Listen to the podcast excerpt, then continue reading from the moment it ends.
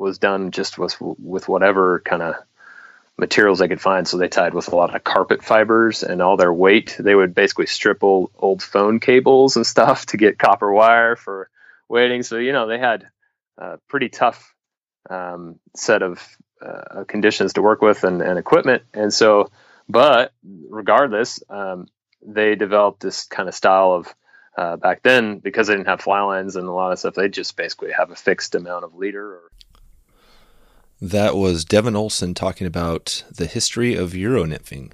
This one is jam packed with info, so let's get into it. This is episode number 43 of the Wet Fly Swing Fly Fishing Show. Welcome to the Wet Fly Swing Fly Fishing Show, where you discover tips, tricks, and tools from the leading names in fly fishing today. We'll help you on your fly fishing journey with classic stories covering steelhead fishing, fly tying, and much more. How's it going, everyone? Thanks for stopping by the Fly Fishing Show. Uh, before I get into it, uh, I just wanted to ask you to please subscribe and leave a comment if you have an idea for a season three. Just go to wetflyswing.com slash subscribe if you have been enjoying the podcast. In today's episode, I interviewed Devin Olsen, one of the leaders in Euronymphing in the U.S. Devin has been on the USA national team for 12 years and breaks it all down today. We talk about the history of Euronymphing and why it's so effective in the US, cover tips on setting up your leader, why short tippets are key, and get into a little on the Provo River. We also talk about a bunch of nymphing ticks, uh, tips, get into Devin's go-to patterns, and the best rod uh, to use for Euro nymphing. Don't miss this as Devin breaks down why presentation is the most important thing in nymphing and why many fly fishermen struggle and get it wrong we have some tips to remedy that today. Before I get into the episode today, I wanted to thank our sponsors. Ascent Fly Fishing has customized fly box selections they put together for your unique stream. These aren't just flies in a box, but they analyze the insect community, do a summary, and provide you with the exact patterns that are in your stream when you are ready to fish. Go to ascentflyfishing.com and grab your custom fly pattern selection today. That's A S C E N T flyfishing.com. We are also supported by the original Tie-Rite, which holds flies and hooks securely so you can tie on your fly with little effort. The original Tie-Rite Senior holds hook sizes 2 through 14, and the Tie-Rite Junior holds hook sizes 14 up to 24. The Tie-Rite can help tie clinch knots, modify clinch knots, and many other knots to suit your needs. So head over to tyrite.com and grab the original Tie-Rite today. That's T-Y-R-I-T-E tacticalflyfisher.com. So, without further ado, here's Devin Olsen from tacticalflyfisher.com. How's it going, Devin? Fine, thanks, Dave. Great, great to great to have you on the show. Um, we've been talking a little bit. Uh, I can't even remember exactly where I I tracked you down from. I've been connected with so many people, you know, over the the year here. Um, I'm not even quite sure, but I was hoping to dig into a lot of the Euro nymphing um, kind of information and your background and how you got into that whole thing and how you know basically the the US the the kind of the the, the fishing team and that whole process. But um, maybe before we get into all that you could tell us how you got into fly fishing and and and then how you move that into kind of where you're at today. All right. Well uh you know I was a I was lucky. I had a dad who introduced me to fly fishing when I was a little kid. Um in fact, my parents have a picture of me when I was 18 months old holding up a, a fish that I'd caught on, on some bait. But uh, uh, so I, I, fished as a you know a young kid, kind of throughout uh, my early years, and got into fly fishing when I was nine. And I would say probably by about the time I was 11, I was pretty serious about it. Mm-hmm. And it just kind of took off from there. Yeah. So you got into fly fishing. Uh, so at what age did you actually start tossing the fly? Nine. Oh, at nine. Okay. Wow. Mm-hmm. Yeah, that's definitely early. And and so at, at, at nine, how did you get from there to? I'm not even totally familiar with how the whole process, with, as far as competitive fishing. Maybe you could describe how you go from the nine year old into uh, kind of when you got into that. All right. Well, I got you know I've always been a bit of a competitive person. Um, and I, if I take something up, I like to go full bore on it, and which is why I don't do a whole lot of things in life. And the few things that I do, I try and do well. Mm-hmm. and um, so 2004, uh, there was a, a reality TV show that used to be on the Outdoor Life Network called the Fly Fishing Masters, Hmm. and um, I, I watched it in 2003. Um, and actually, there was a couple of local guys, uh, Ryan Barnes and Lance uh, Egan, that were in it. And I can't remember if they won that year or if it was later when they won. But anyway, um, I got really interested in in that because it was uh, an opportunity to compete in fly fishing, which was something I was very, very serious about uh, by that point. And uh, so I went to the regional tournament they had up in, um, yeah, it was in Klamath Falls, Oregon, and uh, the, it was a type of tournament where you casted your way into the fishing portion, and it was also a partner tournament. So I got to meet a bunch of the big names up there, like the Rajeff brothers and a Mhm. bunch of the other guys from the Golden Gate Casting Club, and so that was pretty neat, especially for a 19 year old punk kid that Hmm. I was at the time. And we did make it into the fishing rounds, and there I got to know Lance Egan and Ryan Barnes a little better. Uh, I knew Lance a little bit because he uh, worked at a fly shop near my house, and he actually came and taught a fly casting lesson to the fly fishing club that I was the president of back in high school. So I'd met him once then, but didn't really know him other than that. Um, so uh, we ended up fishing against them in in uh, that that uh, TV show, and then uh, the next year after the guide season, when I was done and looking for some work in the, the fall and winter, uh, I happened to end up applying to the same fly shop that was opening up that both Lance and Ryan ended up at, Hmm. and so we. Uh, that was just really serendipity, to be honest. Um, and so um, after working with them, they were both Fly Fishing Team USA members um, by then, and Lance had been on for a few years, and I think Ryan got on that year. And then the next year they had a, a Team USA regional, and and because I was interested in it, they both introduced me to what was fairly antiquated European nymphing methods that we had back then, uh, so that I could kind of nymph but still abide by the rules. So at that point, because of the, the rules in, in tournaments where you can't use indicators or split Oh, yeah. shot, you know, added weight, that type of stuff, then the option for our team was either you go out and you, you fish uh, a dry dropper, you know, and kind of imitate having an indicator rig, or you go out and use what we were at the time calling Polish nymphing because we Hmm. were being taught by Vladi Trzebunia, who's a, a Polish angler who's a former world champ. Oh, So we were using kind of his style of European nymphing, which dated back to the 80s, but m- most of the other teams had kind of moved on at that point. But anyway, uh, so I learned I learned that, and then kind of combined that with my background as being an indicator junkie, and uh, met in the middle, I suppose, with some of my own tactics uh, as a result. And then we had a regional and Team USA regional in Utah the next year in April. Hmm. And I finished just high enough at that that I made it to nationals, and and then at uh, nationals that summer in Colorado, I finished just high enough that I made it on the team. Um, and uh, then just kind of worked my way up from there, and have been at it ever since. wow! And that was so you started. You were kind of around 19 years old, and how old are you now? Uh, I am 33, so that was um, that was a couple years after.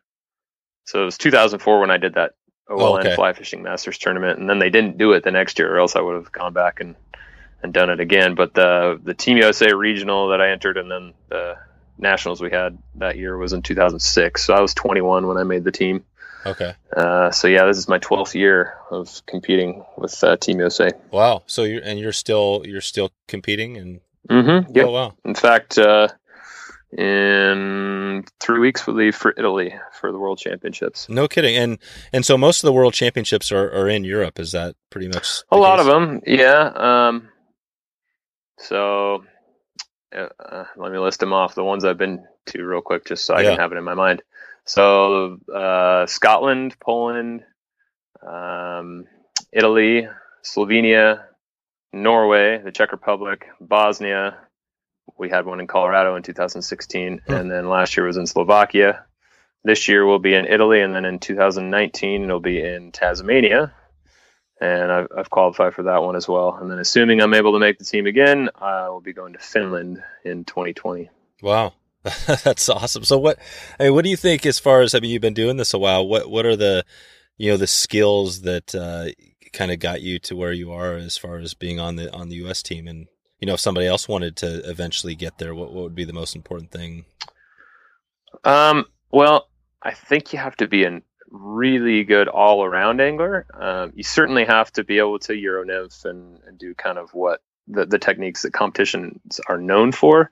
But if that's the only trick you have in your bag, you're not going to make it very far. Hmm. Um, you have to be a really well-rounded angler, uh, understand fish, understand um, their behavior in all sorts of different conditions, from you know cold weather to warm weather to you know any number of environmental var- variables mm. to the species that you're fishing after. All these tiny little edges that can you know make a difference for you, and then you you have to be able to read water, find the best technique for covering in, covering individual water types because we're limited to a beat which may be 100 150 200 yards long for three hours you know your average anglers out there just chewing up water going from one pool to the next mm-hmm. right but but we have to learn to fish any single water type that you might encounter that's in your beat hmm. and extract fish from it so you can't just be you know uh, a pool specialist or a riffle specialist or a you know dry fly right. specialist nymph specialist whatever you got to be able to do it all um, in fact, uh, one of the things I always point to,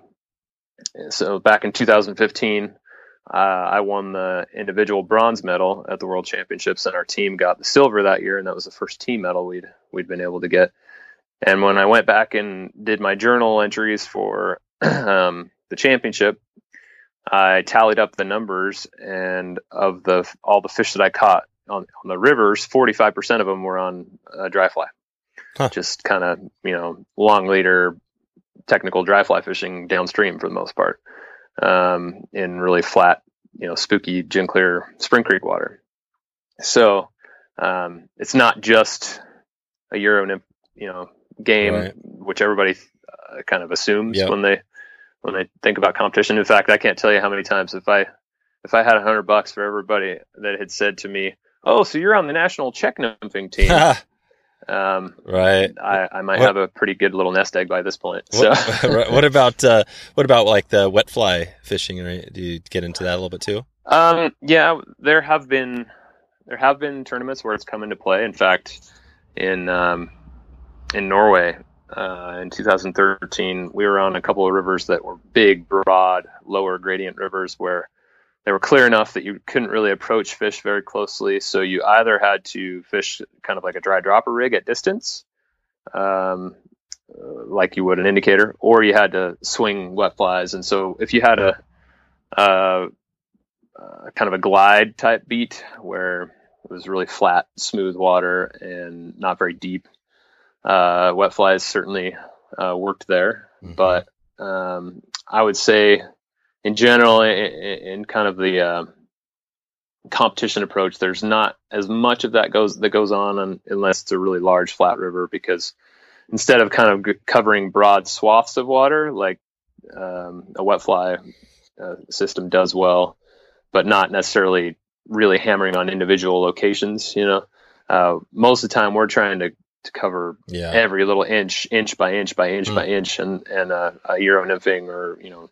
similar approach like that tends to do that a little bit better than yeah than you know the broad brushstroke approach. You know? Totally. and that old that old saying of whatever it is that 90 percent of the time fish are feeding under the surface is kind of part of the deal. Where is that a a big part of this? I mean, you're getting them on dries too. You said 45 percent of the time, but is sure. it is it typically more like 70 percent nymphing?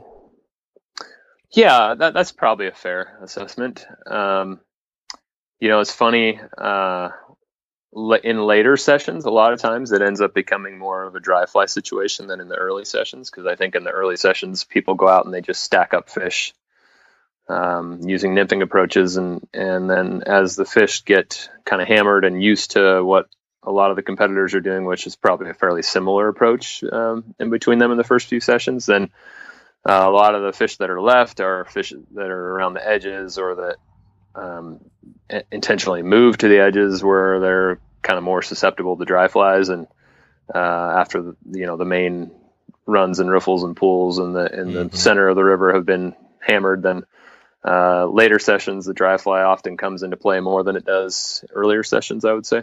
Gotcha. Gotcha. Okay.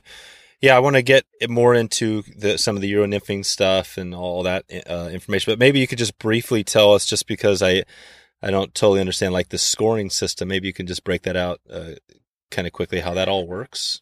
All right. Um, so when you show up to a competition, uh, there will be a set of venues, is what they're called. It's just the the number of rivers and lakes that you might be fishing. And at a regional for Team USA, we typically have four. And then at a championship level event like the national championships or the world championships, there'll be five. And there will be uh, two sessions a day uh, for the most part, except uh, if you have five like at nationals or whatever then there will be two days that have two sessions and then one day that has one session. And each each uh, one of those sessions is an hour or uh, three hours long. And so the field uh, is grouped together by teams. And you have at a world championship you'll have a five man team for each of the countries and then uh, you'll split the field um, into groups and so one man from each country will go into a group, and then that group will rotate between all those venues. Uh, so they'll go in a certain order from river to river to lake to river to whatever. And then uh, during each session that you fish on one of those venues, you're going to be ranked top to bottom, and, and you'll get what's called a placing point. So if you're in first place, then you get one placing point. If you're in second, you get two placing points, etc., all the way until last place. Um, and if you don't catch any fish, then you automatically get that maximum number of points, which is the dreaded blank, and will hmm. basically ruin your you know you know your tournament hmm. most of the time. But uh, as far as how you're ranked in each one of those sessions, uh, you get fish points for every fish that you catch. So you get 100 points for catching the fish, and then you get 20 points for every centimeter long that that fish is. And so the minimum size fish that counts most of the time is a 20 centimeter fish. And so for a 20 centimeter fish, you'll get 100 plus 20 times 20. So it'll end up being a 500 point fish because you get 100 points for catching it and then 20 points times the the length, which is also 20. So you get you know okay. that 500 point and, fish. And but 20, if you get a longer fish, yeah. then it'll end up being more points. And for those uh, uh, not not used to the uh, you know centimeter, what what metric? Would, yeah, yeah, as far what would be? The, uh, that's about eight inches. About eight. Oh, okay. yeah, minimum. Eight inches minimum. Yep. Okay. Yep. Um, so then, you know, all those points in each of the session are tallied up. So t- uh, typically, if you catch more fish than someone else, you'll probably beat them.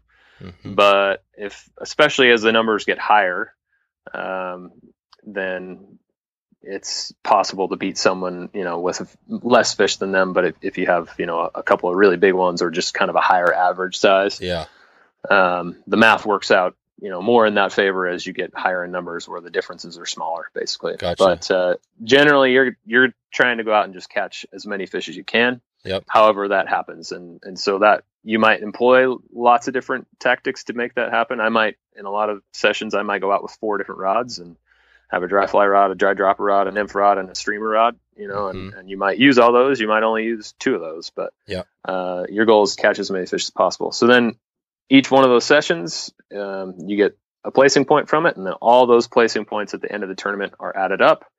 Whoever has the fewest placing points uh, ends up winning the tournament. But if there's a tie in the placing points, then it goes to the fish points that are um, caught, you know, or that you added throughout the tournament. Gotcha. And that'll rank your individual scores, and then for the team score, it's just a combination of all your individual scores. Hmm. Oh, that's cool. So you mentioned that you uh, received a uh, bronze in 2015. What what um, what how did that feel? Getting uh, be- oh, it was awesome. Yeah, yeah. In fact, um, it's funny.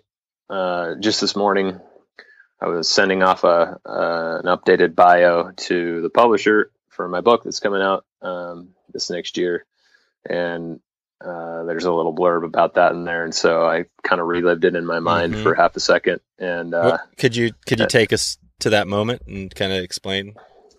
Well, sure. I mean, uh, it's just like any other event where you get to watch someone on the podium, and uh, I think a lot of us have watched, you know, Olympians or whoever throughout our, our young lives, and looked at the TV and said to yourself, "Man, I wonder what that would feel like." And uh, for me, uh, it was amazing to get to live that. Um, to you know, hop up on that podium and watch uh, them raise the flag and, and hear the Star Spangled Banner, and and Mhm. uh, know that I'd I'd done something that only one other person in our our uh, team history at that point had done Wow. um, because uh, Jeff Currier was the only other uh, person to have a team or an individual medal from Team USA at that point. Um, he he won one in 2003 back in Spain, hmm and so we didn't have a long pedigree of of uh, you know competition success like a lot of the European countries do, and it's really only been about the last 10 years when we've gotten enough of a competitive system together that we can start to really kind of stack up with most of the other European teams, and we've come a long, long way in that regard. Hmm. But before that, you know, there was only one other individual medal, and then my teammate Lance actually followed up Oh, uh, nice. That with an individual bronze the next year in Colorado as well, and we had another team medal then. Yep. So yeah, it's been a, a good couple of years for for our team. Nice, nice. Well, I, if we have time, I'll get back into some more uh, questions on you know that whole everything you've been doing there and, and the history. But I, I wanted to get into a little bit on Euro nymphing because I think um, you know it's definitely a hot topic and it's a good way to catch fish. I, it sounds like I'm not as familiar with it, uh, but you know I know a lot of the you, you know techniques and things like that that we do. Some of it comes from you know what you guys are doing. So um, maybe you could just start us off a little bit, like explain. Can you do a little brief history of because I know there's you, you mentioned the Polish nymphing, the Czech nymphing, and Yeah. all these different things. Like, what is is there kind of one general theme for Euro nymphing, or is, do you really have to separate everything out? No, there's definitely one general theme these days, um, and really the the the general thread has been similar throughout all the years of you know different European nymphing styles. It's mainly just been the rigging that that has separated it. Hmm. Um, historically, you know, it kind of all started basically because the um, Polish nymphing, anyway, um, it dates back to when they were part of the Soviet Union and they were kind of behind the Iron Curtain and they had very little in the way of fly fishing equipment that was available to them. And like they didn't even have fly lines, right? They, they might be able to scratch up a rod somewhere and uh, tippet was incredibly hard to find and they were having to, you know, scrounge for hooks and most of their fly tying was done just with, with whatever kind of materials they could find. So they tied with a lot of carpet fibers and all their weight. They would basically strip old, old phone cables and stuff to Nice. get copper wire for weighting. So, you know, they had a pretty tough um, set of uh, conditions to work with and, and equipment. And so, but regardless, um, they developed this kind of style of uh, back then because they didn't have fly lines and a lot of stuff. They just basically have a fixed amount of leader or a fixed uh, you know amount of tippet, and they might even just attach that to the end of their fly, fly rod, almost like a tenkara rod. And next kind of came Czech nymphing, and all you know, there's a whole bunch of uh, debate between lots of countries on who's responsible for what and whatnot. And Czech nymphing really wasn't that much different than Polish nymphing, other than maybe slightly longer leaders, and they often had fly line out the tip of the rod. Hmm. But they still fished two or three uh, pretty heavily weighted flies, and and they would make short casts and and lead their flies through the current, and essentially just kind of watch the tip of their fly line for the take. Um, but uh, then, in, right around 2003, I think, in that Spanish um, World Championship, was when the French leader made its debut, and that's really kind of when things got going, if you ask me, Hmm. uh, as far as what real European nymphing truly is. Um, and so the French came around uh, with really exceptionally long leaders, like you know, well back then before they had a maximum leader length rule, they were fishing 40, 50 foot Wow. leaders, and uh, basically only having leader out out the, through their guides and out their rod, um, and uh, similar tactics, but the they also introduced what we refer to as a sighter, which is basically just colored monofilament that gets added to, added to your leader, and that monofilament uh, becomes Euro nymphing's version of a strike indicator that you can Mhm. watch and will indicate your takes for you. And uh, so they they just destroyed everybody that year in 2003, and uh, they were doing so well that then the Czech team had people hiding in the grass, trying to watch what the French competitors were doing and everything. And really, within a couple of years, um, that style with that type of rigging spread like wildfire, and the Spaniards kind of came up with their own version, which bas- basically was the same, other than they used even finer leaders, like exceptionally fine, um, and which uh, provides even better connection to your flies with almost no sag in the leader because there's so little mass. But in general, um, what you're trying to get with European nymphing for the most part is a solid connection to your flies from the minute your flies hit the water and a very long light leader that that uh, reduces the amount of sag that gravity has on the leader so mm. that you have a tighter, better connection to your flies so that you can, you know, have better strike detection, but can also manipulate them uh, better and keep them at distance. So, you know, a lot of people have claimed, oh, well, we started tight line nymphing and the Europeans just stole it from us. But, um, yeah, you know, and, and who's to say where uh, any of this happens? It's, it's not like any of this is rocket science. I no. think a lot of people have come up with similar ideas in different places through the years and, and yep. have arrived, you know, with a lot of similar ideas, but just different execution, right? But one thing I will say that is very different about most European nymphing styles versus the typical tight line indicatorless style, which a lot of Americans practice, is just that length and the diameter of the leader. Most of the European leaders are much longer and much finer than a typical tight line leader that you would find in the United States. And so, because of that, they can fish them off of the water but much further away. So you can space yourself away from fish more. You, you don't have to approach quite as closely. And you can fish it in many more water types. It doesn't just have to be heavy pocket water or, you hmm. know, runs and riffles where it hides you, but you can fish it in pools, even in some flats, um, in a lot, a lot more water than just a traditional tight line approach with a short leader. Right. So, and that's something that I'm pretty familiar with. I mean, so how might you, you know, with their Euro style, you know, with the really long leaders, how might you fish something? I guess if you're making a really long cast and stay on top of your fly, you know, I know if you're in close, it's you know it's easy because you, you're got the detection. But so, are you making really? Are they you know making really long casts and really long? No, um, but you can fish twenty to thirty feet maximum okay. away from you. Uh, but a lot of times with a, a pure tight line system, you can barely fish beyond the tip of your rod because the, the line sags back towards your rod tip so much that if you try and make a longer cast, it just brings your rig across the current yep. towards you and, and you can't keep it in the seam that you're trying to fish it in. You know, if you make a longer cast, unless you lay your fly line on the water, but then you lose your connection. You know, that's right.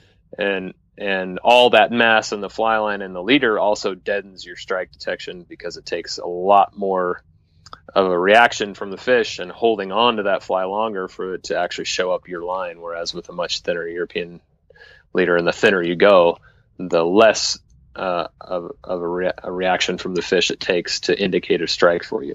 That's right. So can you break down, you know, typically if somebody was here, you know, in the US and had never done it before, what a typical maybe maybe if they want to go out and try something similar, how how they would set up like their terminal tackle, their leader, the rod, and kind of just set that up, and maybe they could, they have some stuff already they can use.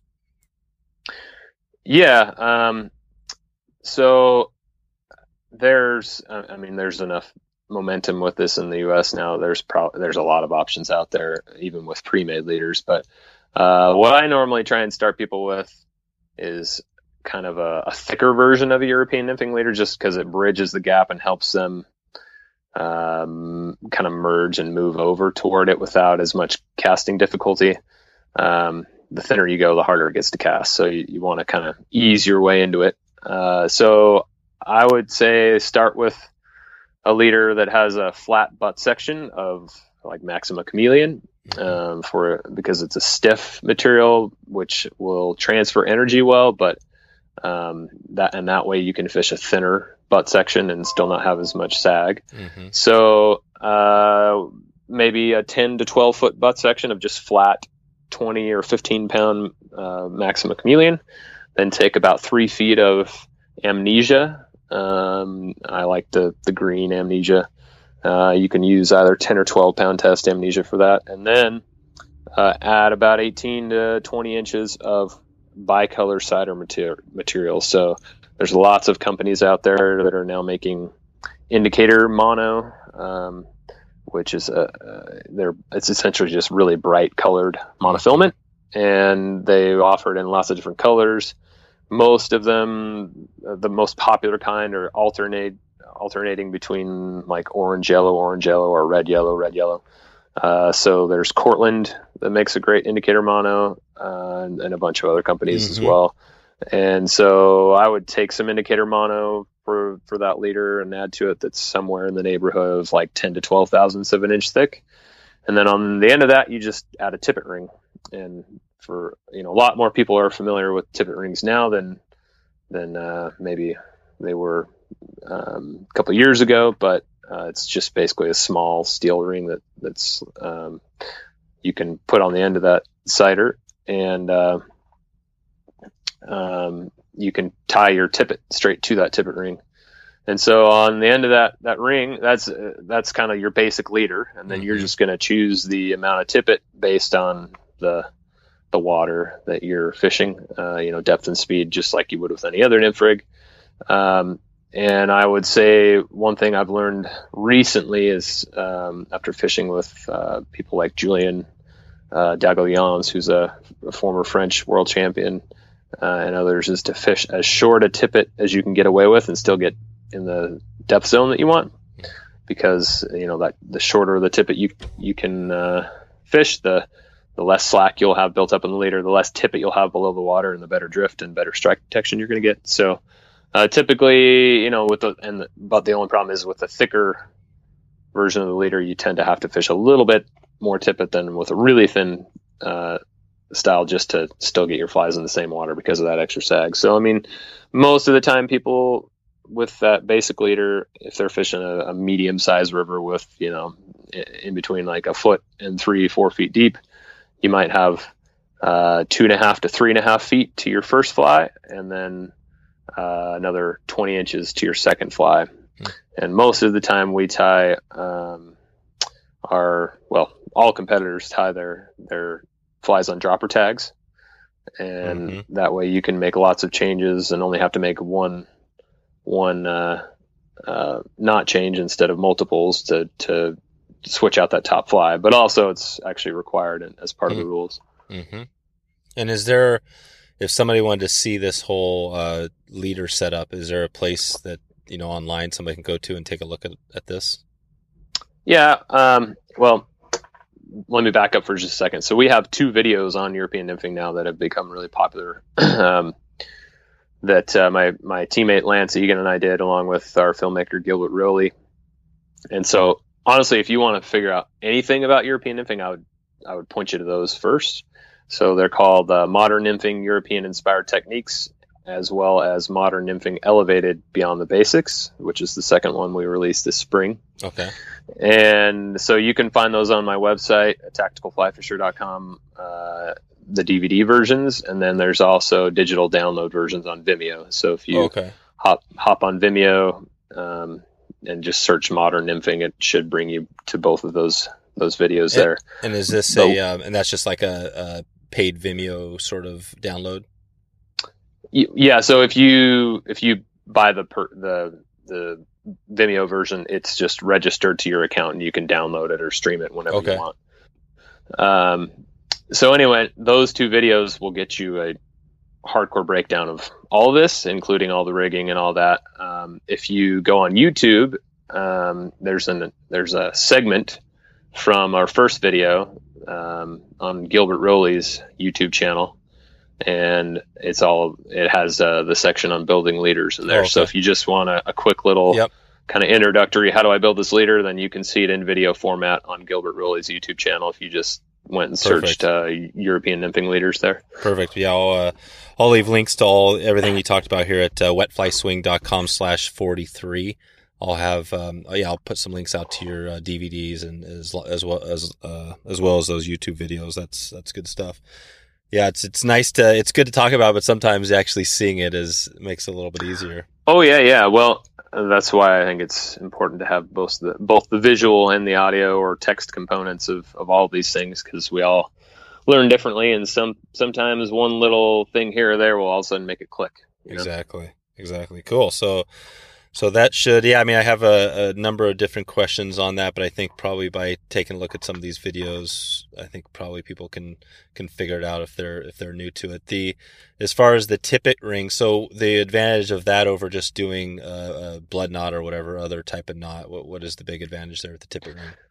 Uh, a couple. Um, number one, you can leave your same sighter on for a long time because you're not chewing back all right um, portions of that sighter with every new knot. But the other issue is um, we fish the same diameter tippet from that ring all the way down to your fly, so that you only have thin tippet going below the surface of the water. Because one of the things we break down in the video is that you know that underwater environment is very dynamic, and what you see on the surface doesn't necessarily mean that that's what's down below. And typically, you're your upper part of your your tippet that's near the surface is going to be in water that's faster than what's below.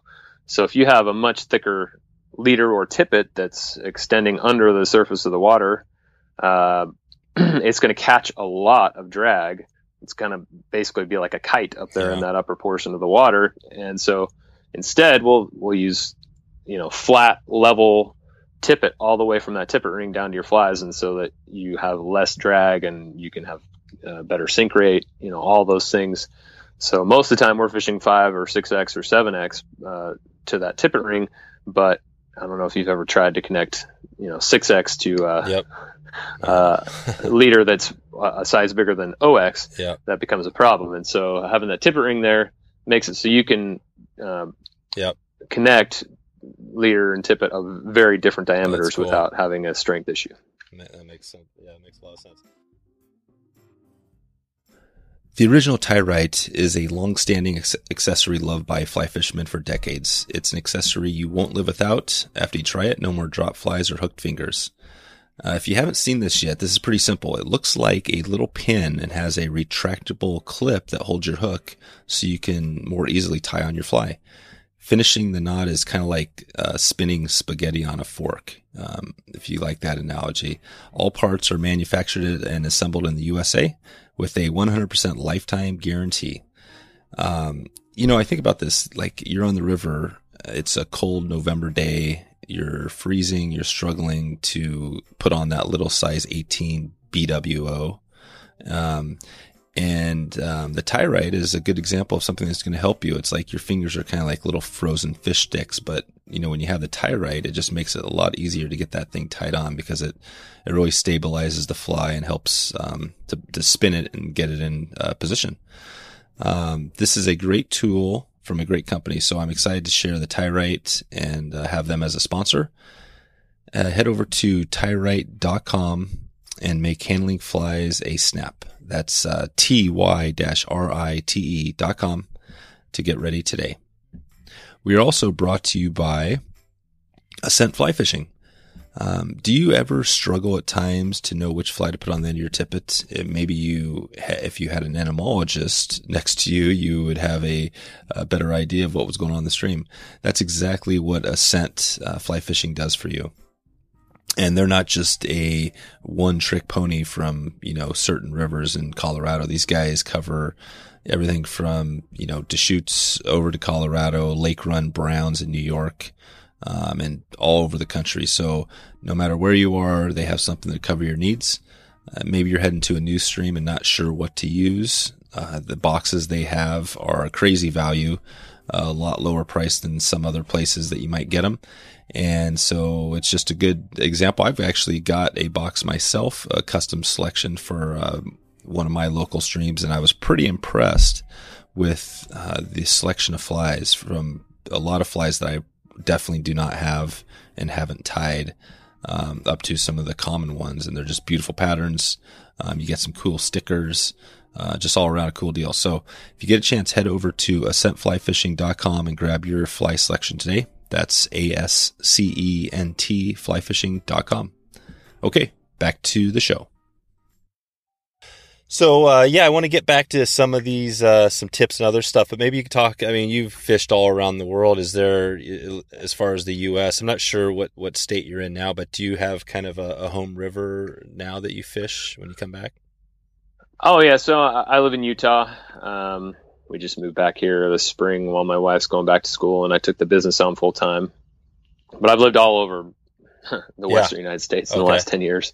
Um, but my home river here is the Provo. Okay. So that's uh, between like 15 minutes to 45 minutes from me, depending upon the, the stretch that you go. Oh, cool. To so that's kind of my home river. Um, it's known as uh, Techie Tailwater, and uh, it's fun to uh, go revisit a lot of the same stretches of river that I fished, you know, with indicator rigs as yep. as a youth, and uh, revisit it with euro nymphing and and see the kind of success and the different places you can catch Definitely. fish that I wasn't historically able to. Uh, do you still? And I think is the the Provo. I think are the fly fish food uh, guys over there too. Is that, I think that might be their. their yeah, so yeah. they live in. They're out of Orem, uh, and that's actually who Lance works for as well. Oh, okay, nice, nice. So, uh, yeah, I have them. Actually, I think, uh, gosh, I got they're coming on here in a uh, let's see. Well, no, I guess now I guess I'm looking back. They've already, I've got a few of these already scheduled out. So yeah, they've already been on. I just don't have that episode right in front of me, but uh, I could probably find it quick enough. Yes, episode uh, 40. So I had, uh, yeah, we had a good chat about uh, fly tying and some of the, the, their stuff. But um, so yeah, they, they we talked a little bit about the Provo River there and fishing it. But maybe you can just break down you know, as far as if somebody's going out there and wanted to do some of the tactics you've been talking about here, how they might get into fish, is there anything we missed or some tips you might give them to get into a few more fish there? Well, I don't think the Provo is really much different than a lot of places as far as what works. Um, I mean, if you have a solid technique and solid presentation, you're going to catch fish. But, mm-hmm. uh, you know, the Provo is known more as uh, a bit of a small fly tailwater fishery. Um, the, the funny thing about that is that as you start to European nymph, um, you know, we'll we'll occasionally fish some flies in 18s and 20s and things like that. But a lot of the time we're living in like the 16 to 12 type size range, mm and everybody thinks that those don't have a place on the Provo, but I can assure you that they do. Um, and it's interesting to see just how much difference a proper presentation makes over imitation down to the you know color size yeah. whatever um, that's one thing that will show you just how much of an effect you know the presentation has versus the, the pattern because uh, there will be lots of times uh, like yesterday i was out there fishing and, and there was some water that was quite quite deep quite fast and i needed a fair bit of weight and I f- put on a fly that's called the sexy Walt's worm and all it is is hare's ear on a hook with some you know, pearl ribbing through it and a little hot spot up front. Mm-hmm. Looks like absolutely nothing in the river. It's very much a, a pink a general, spot? yeah, pink hot spot up front. and, uh, and it, I mean, it, it, literally looks like nothing. And it was a size 10 or 12 that I had on with a pretty big bead. And, uh, that fly all day long was very successful. And I took a couple pump samples just to reference, um, in comparison throughout the day and most of the fish either had in the morning they had you know little midge pupa and black fly larvae or midge larvae and then in the afternoon you know pmds and some caddis were hatching and so they had some of those in them and almost you know nothing in a pump sample was over about a size 16 or 18 and yet here i was catching plenty of fish on a much larger fly that looked absolutely nothing like yep. what was in the drift or what they were eating um, so hmm.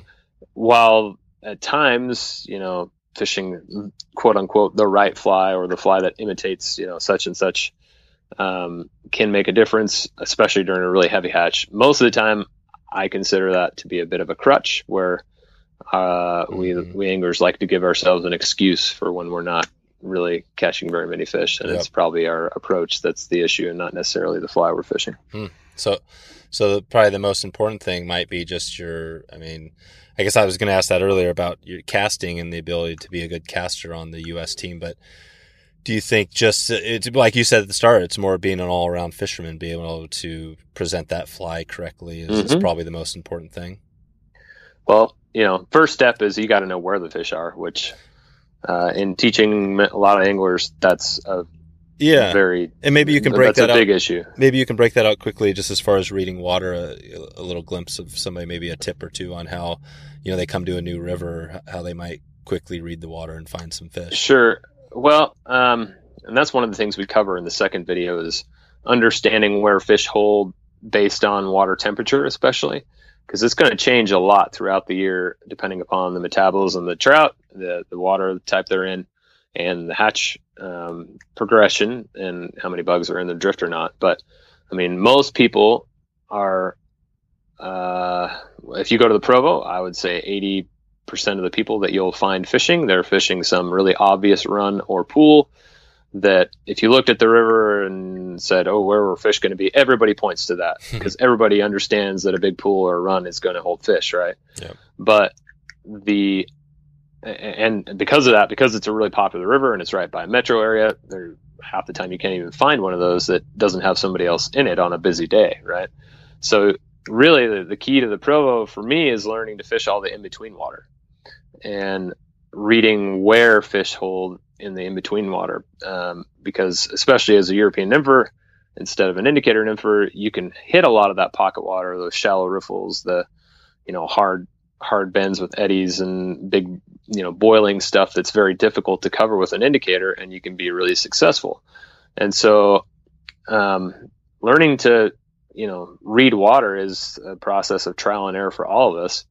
Uh, so I guess if you're new to all of this uh, and to fly fishing in general, you know, fish lots of different water types in front of you, but mainly look for anywhere within the river that offers just a little bit of respite from heavy currents. You know, even in the middle of a raging rapid, you can have fish there as long as you have uh, a boulder or yeah. a or a depression or something that changes the current speed down near the bottom of the river mm-hmm. and allows a fish to hold there. And that's the other issue is that it, just because what you, you see looks very fast on the top of the river doesn't necessarily mean that it is on the bottom because especially when you have large substrate, large rocks, and, and a lot of depth changes um, around all that substrate, you have lots of friction with that, and uh, you're going to get you know a lot of different areas of slowdown. Uh, and wherever you're going to have rocks, larger cobbles, think of it this way. One of the things I always like to point out: uh, most people, when they go and look at a river, they can see obvious areas on the bank that have eddies. Wherever you have a rock that you know sticks out from the bank, you get that pressure wave on the front. The current diverts around it, and then you have a recirculating eddy uh, downstream of it. Well, the same thing happens in the middle of the river. It's just flipped vertically, and so um, you know, you have a horizontal eddy on the edge, but if you put a rock on the bottom of the river, the same thing happens. Uh, that current gets shunted over the top of that rock, and then there's that vacuum on the downstream edge of that rock, and you basically get a vertical eddy that forms in the middle of the river. And so, um, you know, those areas all hold fish, and learning to identify you know what depth and speed will hold fish throughout the year i think is the hardest part for a lot of people because they have success in one area of the river on their first or second you know visit to the river and they expect that's where the fish are going to be every single time after that but as the conditions and the flows and the, the water temperature the hatches whatever changes uh, there may be there might not be you know very many fish there the next time um, Yeah. so I'd say that's one of the hardest skills for most anglers to, It is. to develop uh, because it also hinges on you having a good presentation on all those water types where you can actually tell whether there's fish there or not. So just because you fish there and you think, oh, well, I didn't catch any fish there, that means there's not any fish there. Well, that isn't necessarily the case, you know? Yeah. Um, so it's just uh, that's you know that's one of those skills that is developed after many many many years on the water, and I would say the best way for someone to learn it is to um, you know go with someone who's better than them, who really is good at that, and they can just watch and learn from. Yeah, yeah. I was kind of thinking. I was just on the river this last week, and I was swinging flies, you know, just downstream and across, and I mean that's a pretty effective way, whether you're steelhead or trout, to, you know, covering the water. and it's pretty easy to do. You know, I mean, you're just kind of swinging it, so you can, Mm-hmm. you know, it's uh, you can cover the water, and as soon as you get a tip or a tap or something, you're like, okay, there's a fish. Then you can stay on that fish, and you probably found one of those little spots. And uh, so that's a good way. But with nymphing, is it? I mean, I guess that that is the challenge because if you don't know exactly what you're doing, you're not getting your fly down in the right spot, then you might have just missed that bucket. Um, Yeah, well, and and the other thing that I um, that becomes really challenging there, especially in I, I find this wherever you have hard seams where it goes from slow to fast really quickly, whether it's pocket water or a you know a run that uh, the edges are much different in speed than than the center or something. A lot of people think they've covered something really well, but I can't tell you how many people people that I've guided or taught and they make 10 casts and they might finally get one that actually goes in the spot that I'm trying to get them to go to. yep. And and so they think they've covered the spot really well and they want to move on, but they haven't actually showed their flies to the, the fish that are in there more than once.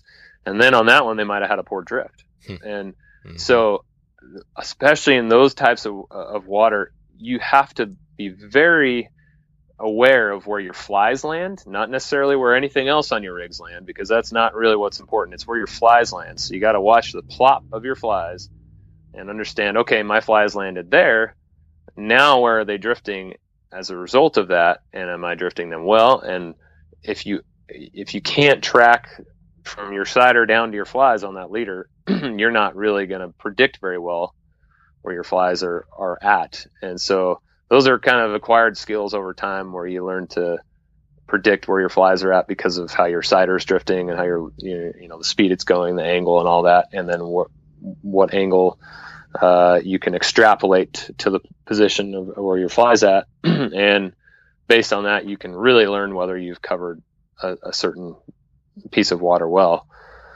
Um, but that's a that's a hard skill. There's Yep. a there's so much there's so many details and small you know minutia that Yep. that really set to you know take someone from being good to being exceptional and those are a lot of the things that actually do that in my mind Totally, totally. I always uh, kind of joke about it sometimes, saying, you know, if you have a snorkel and a mask and you want to jump in the river, if you know, you could see, you could sometimes you could take a look and, and see some of those structures, or you know, see the fish. That's always a, a fun thing if you if you want to go for that sort of extreme level. But um, yeah, I was going to check in. Um, I had a few more questions here, but uh, before we I think we have a little more time on just getting a few more tips. I wanted to check with you to see if you had. I was thinking at the beginning you mentioned that you know you barely made the I think of the regional team, then you kind of barely made in there, and you got your foot, you know, and you basically made the team. What do you think if you wouldn't have made that team that first round? Um, you know, what would have been your process? And and you guide now, right? So, are so you? I, yeah, I, I filled all my dates for 2018 and after 2018 i'm kind of stepping away from it um, Oh, really? my- yeah the shop has gotten busy enough that every every time I, I guide, I end up getting buried, so it's it's eating into my own fishing and training time, and so oh uh, wow. uh, yeah, so yeah, this is my my last official year for now. Uh, Okay. that may change down the road, but And what is your now in the shop? So you you have a shop, or maybe you could uh, clarify what you have. it's it. Well, we have a website that's fly shop at tacticalflyfisher.com. Yep. Uh, it's actually run out of our house, so Yep.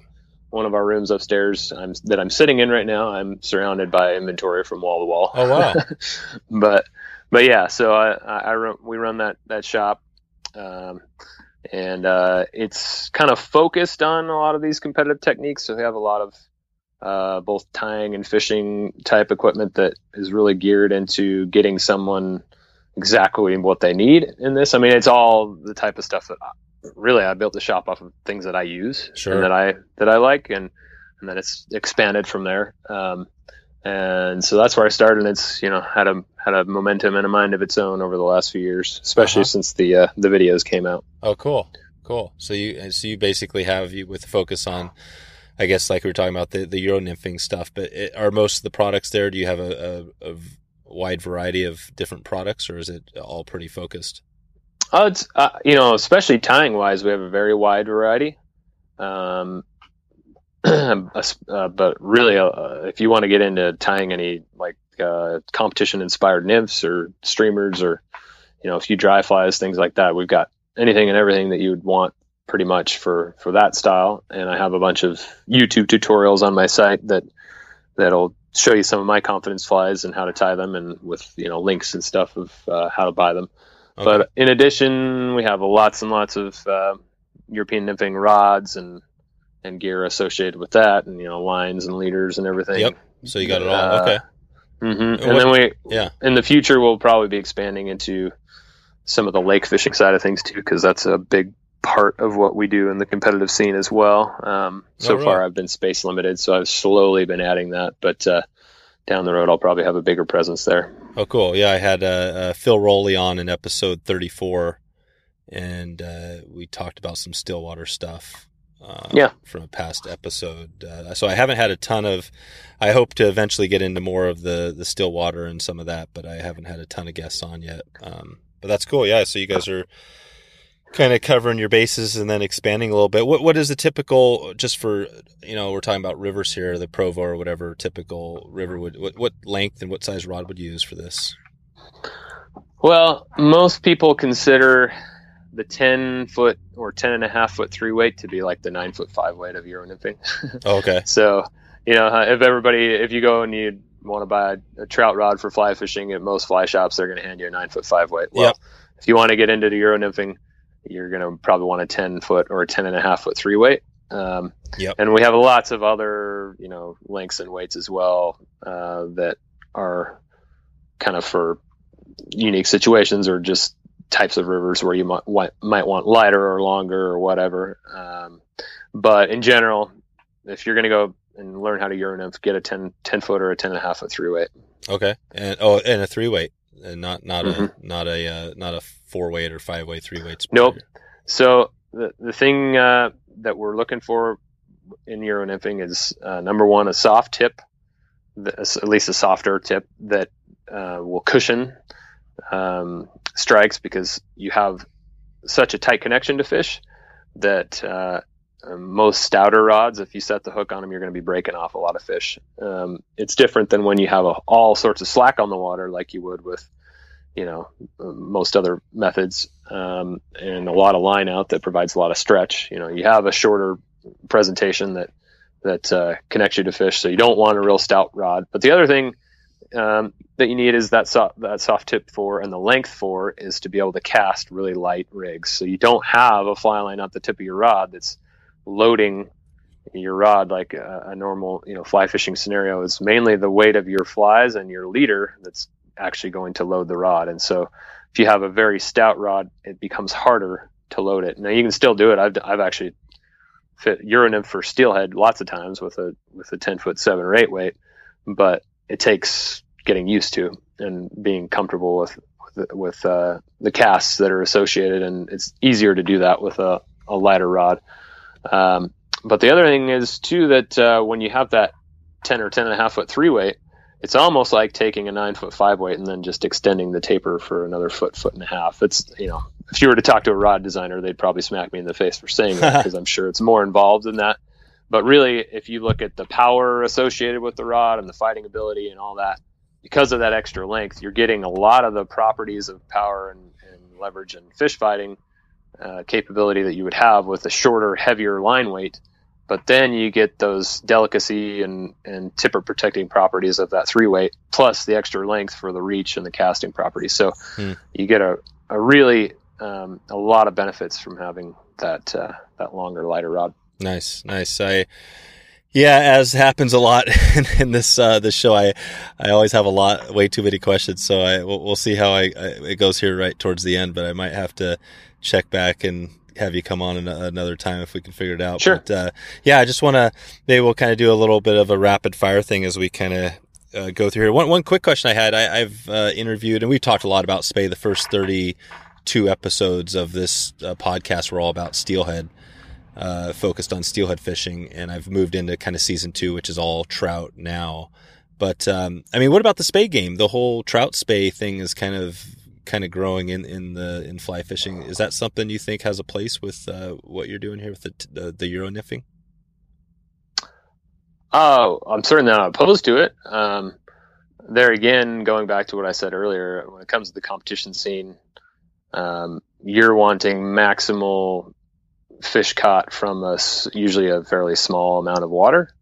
And so Um, I mean, and I, I Right. spey fished. I spey fished lots. Yeah. Uh, you know, I lived in Oregon for two and a half years, Oh, cool. and in the fall, I would Yeah. all I did was swing for steelhead, and then you know I'd have my my swinging rod, and then I'd have my trout rod, and I'd I'd go out and I'd nymph for trout, and I'd swing for steelhead just for fun because because I wanted to swing for steelhead, right? Yep. So I, I have you know no opposition to it whatsoever. I did it a lot myself, but as the temperatures would come down and the fish were less grabby, um, and they moved into smaller rivers, then I usually turned to nymphing for the steelhead, and and it was more appropriate for that water and that that time of year, that temperature. Yep. Um, and I think the same kind of goes for for the trout spey. Uh, it's it's really good at covering lots of water, and it's a really kind of fun uh, way to do it. Um, it it, uh, it, it really it's polar opposites in that um, you can kind of just check out mentally and just enjoy the rhythm of the cast, the swing, the cast, the swing, the step, you know, cast, swing, step, and that's really enjoyable at times if that's what you're you wanting. Euro nymphing is kind of the other side where if you want, you know, commando style aggressive tactics where you're picking a, the river apart piece by piece by piece by inch by inch, and you're catching a ton of fish out of a short amount of water, then that's where Euro nymphing excels. And Yep. um, so they, you know, that's the great thing about fly fishing, and the reason why we have so many disciplines is that there's lots of ways to catch fish, lots of ways to enjoy your time out there. And I, I'm not going to tell anybody that they have to do Yep. one or the other. It's That's about how you enjoy your time. But certainly, if you're going to uh, want to, you know, either up your catch rate or get into the competitive side of things, then you definitely need to become a pretty proficient Euro nympher. Yep. Because it's certainly important in that game. Okay. Okay. And uh, so you mentioned a couple flies earlier. If you had to pick your top uh, two or three flies for for nymphing, what what would you throw on there? Boy, I don't know if I could do two or three, but I do Hmm. have. Uh, I think we have seven that are our confidence flies in this Oh, okay. first film, um, and uh, you know that's that's hard. But Yeah. um, so if I let me just name off a few off the top of my head. So um, perdigones are a Spanish style fly that has become really popular in the competitive scene. They're they're essentially just a, a very slim bodied, hard bodied fly with no legs or anything to you know slow your sink rate. And uh, they've become a big part of my arsenal. So i have two of those uh, patterns coming out with umpqua next year that are kind of one of my in my confidence patterns. So one is called the quill dagone which is a quill bodied uh, and the other one's called a light bright perdigone which is the body is made out of crystal flash so those How do you two spell patterns that? The perdigone. How do you? p-e-r-d-i-g-o-n Okay. and it actually translates to pel- uh, pellet in Spanish Mm. from what I've been told by the competitors over there. And so essentially, your fly sinks like a pellet. That's that's the goal. Okay. Uh, so those would be two patterns that are really important to me. I have all sorts of variations in colors and you know whatever that I use of those. Uh, another fly, you know, besides that, hare's ear and pheasant tail variations are usually very important. So Mhm. when it comes to those, a Frenchie or just uh, some other sort of really basic pheasant tail is very effective. Um, and uh, uh, one of my core confidence patterns, uh, a soft tackle carrot is another one. It's it's uh, a hare's ear that's ribbed with an orange rib and has a CDC hackle. Hmm. It's a really good kind of all around summer pattern and also very good when you have caddis pupa that are in the water. Mhm. Um, and then you could add a, a Walt's worm to that, and you can tie Walt's worms. And Walt's worm is just that dubbing on a hook again. Um, it's really basic. You can, it, it can be imitative when there's sow bugs or something in the water, and you can tie, you know, real basic, just hare's ear on a hook and brush the legs out to look like sow bugs, but it also just looks like everything and nothing at the same time and works very well in most rivers. Mhm. Um, squirmy wormies, uh, you know, good old junk fly. Th- those can be really good at times. Um, and that's and a, that's like- a like a pink, uh, almost like a San Juan worm type of thing. yeah, it's like a it's a San Juan worm, but made out of extruded rubber. Oh yeah. And so uh, it wiggles a lot more than the San Juan worm does, and if you if you fish them both back to back, the squirmy will basically kick the pants off Oh, the really? Juan worm every single time. yeah, I, I've never had a situation where I fished them both and the squirmy wasn't better. Yeah. Um, so it's very effective. Um, it's one of those flies that you know people sometimes have to break down their own barriers to fish because uh, you know we all have our kind of uh, crossing the line point where we figure we're fishing a fly or not a fly or whatever. And early on in my uh, competitive career, I kind of poo pooed it like a lot of other people do because it's labeled a junk fly, you know. That, Yep. That, uh, but after you fish it a few times and you have some success on it, you'll you'll fish it again. Um, uh, and then other than that, like a rubber leg stonefly, that's always a you know an important one to have. So there's lots of you know lots of the core confidence type patterns that we would have in any any nymphing. Put a tungsten bead on them, and occasionally maybe a few wraps of lead, and you've got a Mhm. euro nymphing fly. So okay. Or pretty much all the Euro nymphing flies have some a decent amount of weight on them. well, almost all of them will have tungsten beads. hmm And then if you really need a heavy, heavy bomb of some sort, then you might have a shank full of lead as well. When do you do you ever fish a non tungsten bead? Um, yes, but not not really Euro nymphing. Okay. Um, maybe I would for I will, you know, with uh, kind of like a midge and a midge pupa dropper situation, or uh, really really shallow flats where I'm sight fishing and I just want a brass bead or something. hmm Um, but uh, in a Euro nymphing situation, if you're not fishing tungsten beads, you're probably wasting your time because in, in the end, your flies are your split shot Yeah, when you're that's Euro right. and uh, so if you're fishing unweighted flies or something, you're you're basically just wasting your time. That's Um, right. That's right. And that's you bec- yeah. you you need to be able to change your flies to different amounts of weight, just like you would change your split shot if you were indicator fishing. You know. and that's because there's no you can't use split shot in competitive fishing. Uh, correct. Um, you certainly can if you want to do a sort of a hybrid system, but um, in my own experimentation, just you know, for the heck of it, uh, I still have a lot more confidence in having the weighted flies than I do something like a drop shot system or just split shot and some unweighted flies, even with the same leader. Yeah. Um, uh, the properties of of the strike detection and the drift, um, I've had a lot more success with it. Yep. Yeah, it makes it makes a lot, of sense. Uh, so as far as uh, gear, do you have a uh, kind of a non fly fishing piece of gear that is like your must have thing you have out there? Whether that's you know whatever it is, just in life. Oh well, that boy, that's in Pandora's box. But Yeah. if I'm on the water, if I'm on the water, um, besides my fly fishing gear, I usually have my uh, my very expensive camera with me. Oh, okay. Yep. So you- so yeah. so I have I have a, a waterproof sling pack that it goes in, and then so I have a Sony A7R3 Uh huh. that uh, goes around with me and takes my still shots, and Gotcha. and so that that's probably my my non fly fishing Okay. uh, piece of equipment that's always on the water with me. Perfect. And you can see some of uh, those. Do you have an Instagram? Do you? Do you Yeah, so Yeah. you can find me on Instagram uh, at Tactical Fly Fisher, okay. and, Perfect. and I'm on fa- Facebook there as well.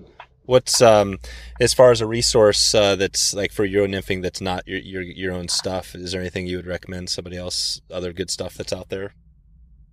Uh, I mean, if you, uh, you know, I think kind of the breakthrough book was Dynamic Nymphing from George Daniel. Mm-hmm. Um, that was the first book that gave a better treatment of of Euro nymphing styles, and uh, I'm trying to remember. Dynamic, Dynamic Nymphing came out probably in about 2010 or 2011, if I remember right. And with the way now that I have my own understanding of how book writing goes, a lot of that book is written a year and a half or two years beforehand. So Mm-hmm. so George finished that about the time that he was done with Team USA when uh, we crossed over as Oh. both being members uh, on the team Oh, yeah. at, at about that time. And so he was, you know, some of the French style nymphing that we were just becoming, you know, more acquainted with and better with made it into the book. But uh, uh, so it was a really good first treatment. Um, but there's been a lot of additional things that uh, have come about since then. So I mean, um, I don't know. Uh, as far as the Euro nymphing goes, I've tried to fill that niche a lot with with Lance, and so our videos and a lot of my blog posts and things are, are good Mhm. places to turn for that. Okay. But there, uh, there's also uh, there's no, no not a whole lot of other material that's dedicated specifically to it out there, but you can find some um, kind of portions of books like uh, Nymphing Masters by Jason Randall that that touch on it.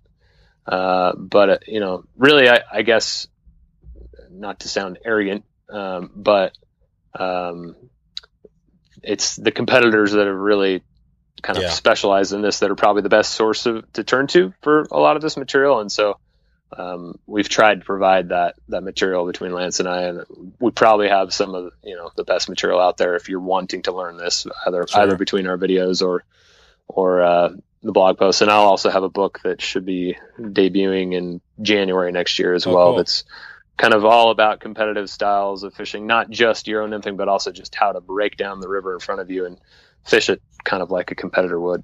Perfect, perfect. Uh, Do you have a title for that book? Yeah, it's uh, tactical fly fishing's uh, or tactical tactical fly fishing lessons learned from competition for all anglers. Okay, all right. Yeah, I guess they can just find that again. Go to your site and next year.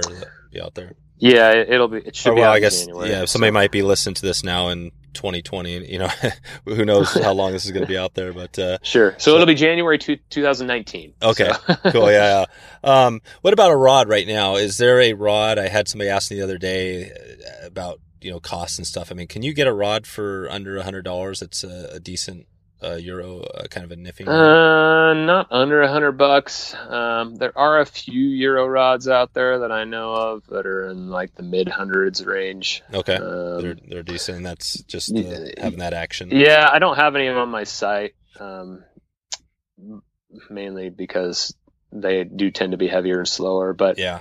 uh, most of the better Euro, well, most of the introductory Euro rods start at around 250 bucks to 300 bucks. Okay. Um, the hard thing about a European nymphing rod, because of the extra length, it's hard for a company to cut corners and go to really cheap materials and still have a rod that functions very well because it will end up being very heavy Yeah. uh, and recover really slow. So even some of the rod models that are in the introductory range certainly pale in comparison to you know some of the premium models and because as you get longer those issues are magnified so you know a lot of people might take a 200 or 300 dollar 9 foot 5 weight and compare it to a 800 dollar 9 foot 5 weight and if they're not you know versed in fly rods they Sure. might think oh well what's really the big difference Yep. but most people who pick up two euro rods, one that's you know an introductory model, and one that's a premium model, and they give them a hard shake and you show them how to flex it, they'll be able to tell there's a pretty big difference just because it's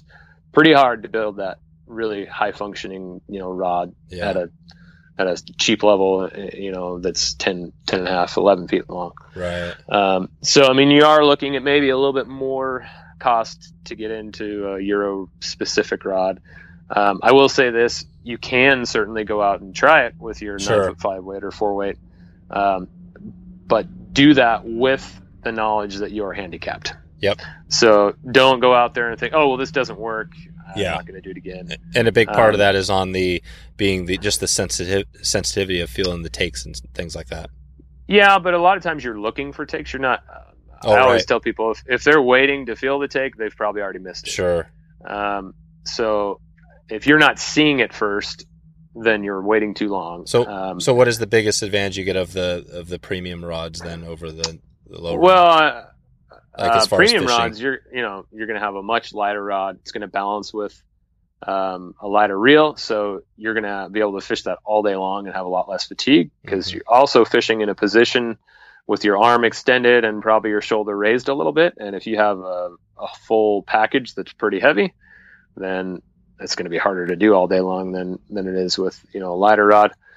Uh, so there's that. You also get a rod that has a lot faster recovery. So many of the less expensive Euro rods, especially as you break into like the above 10 and a half foot length, where it gets magnified even more. So like if you take an 11 footer, that's, you know, a less expensive rod, you'll make the cast and, you know, you make your back cast and you're coming forward on your back cast and your tip is still going back as you're coming forward Oh, because right. that co- recovery is so slow. And then when you make your forward cast, you stopped your cast and then your tip takes forever to get there and then recover to a you know a, a neutral position and so your your casting accuracy is compromised and uh, i just uh, and because that's such a really important part of your nymphing being able to get your flies into that you know four inch wide seam then uh, having a, a really quickly recovering rod that that uh, bounces back to that neutral position and dampens well makes a much better fishing tool that's more accurate. Um, and then you, also can set the hook quicker uh, and react to strikes quicker when you have less swing weight in the rod, and most of your premium rods have a lot less swing weight uh, and balance with that that lighter reel better. So uh, that's really what you're getting by moving to the top. But there's a lot of Euro rods that are good in that you know mid range as well that are worth looking at. Yeah. Okay. Cool. No, that makes sense. Well, oh, I have, I have a, a, a bunch of other questions. We'll have to leave these uh, till next time. I just want to check, um, you know, with you maybe in the next six months to a year, if there's something we can keep other than the book you mentioned is coming out. Anything else that uh, we can expect from you that's coming up? Well, um, I'll be at some of the shows uh, that are out there coming up. Uh, definitely, I'll probably be in Denver and New Jersey this next year at the fly fishing show. Okay. And uh, I'll be at the Utah Wasatch Expo in April. Uh, I'm doing a little bit of travel to a few other clubs around the country too, so I'll be doing some things like that. Um, Cool. But mainly, as I uh, as I back off the guiding next year, I'll hopefully have more time to dedicate to the blog again, as that's uh, been harder to keep up regularly now. The the site and uh, the bit the guiding has kept me busy, but also it'll give me some more time to you know have my own fishing. That's right. yeah, I guess that is the goal, right? We want to be able to do some of our own stuff out there. And you, and uh, do you have? I I can't remember if you have uh, kids out there or. Yeah, yeah, no, I've got I've got two little kids. Oh, okay, yeah, Um, totally. mhm. Yep. So you're in that Yeah. that whole thing too. Yeah. So you I am, yeah. You want to have some time with the family, and you know, the fly fishing is great to have it as a, a you know as your you know way of making income, but definitely time with the family is good as well. Well, thankfully, I can at least to a certain extent uh, combine them. So. Yeah, that's right. Yeah, that's true. Cool. So, and uh, what uh, if people want to find you and or like some of your things coming up? They can just uh, go to your website. Is that the best place? Yeah, it's a good place. Uh, tacticalflyfisher.com is my website, and I have lots of lots of articles there on the blog that you can go back through and read. Um, we also have both of the DVDs available for sale there, and if if you uh, can't for some reason find the the video on Vimeo, I have links to the specific locations for the both of the videos. If you go into the product the, the product description for both of the modern nymphing videos, there's a link for the Vimeo version as well All right. that you can click on, um, and then you know shop around on the site. Yeah. Perfect. Perfect. Well, uh, yeah, I just want to thank you for coming on and uh, sharing the tips and you know the background on the Euro nymphing. This is the first time I've really dug into it with anybody, so I think it, it gives me a good idea of some different things I can do next time I'm out, out nymphing. So I just yeah, I want to thank you for uh, sharing your wisdom. Yeah, no problem, Dave. Thanks All for having me on, and maybe we'll do it again. Yeah, yeah. If, Do a uh, little more detail or something. Exactly. When I started, I'm not sure where I'm going with like seasons three, four, and all that, but uh, yeah, I've definitely got a few people, just a handful that I want to come back on, and so yeah, I'll check back with you for sure. Alrighty, All right, have a good one. you too, Dave. All right, see ya. So there you go. If you want to find all the show notes with all the links we covered, uh, just go to wetflyswing.com slash 43 and please head over to iTunes or uh, to wetflyswing.com slash subscribe and uh, and subscribe to the podcast. This is the fastest way that uh, I know of to help uh, get the show out to other people. So thanks again for doing that. Uh, and thanks for stopping by to check out the show today. I'm looking forward to catching up with you soon and hope to see you online or on the river. Thanks for listening to the Wet Fly Swing Fly Fishing Show. For notes and links from this episode, visit wetflyswing.com. And if you found this episode helpful, please subscribe and leave a review on iTunes.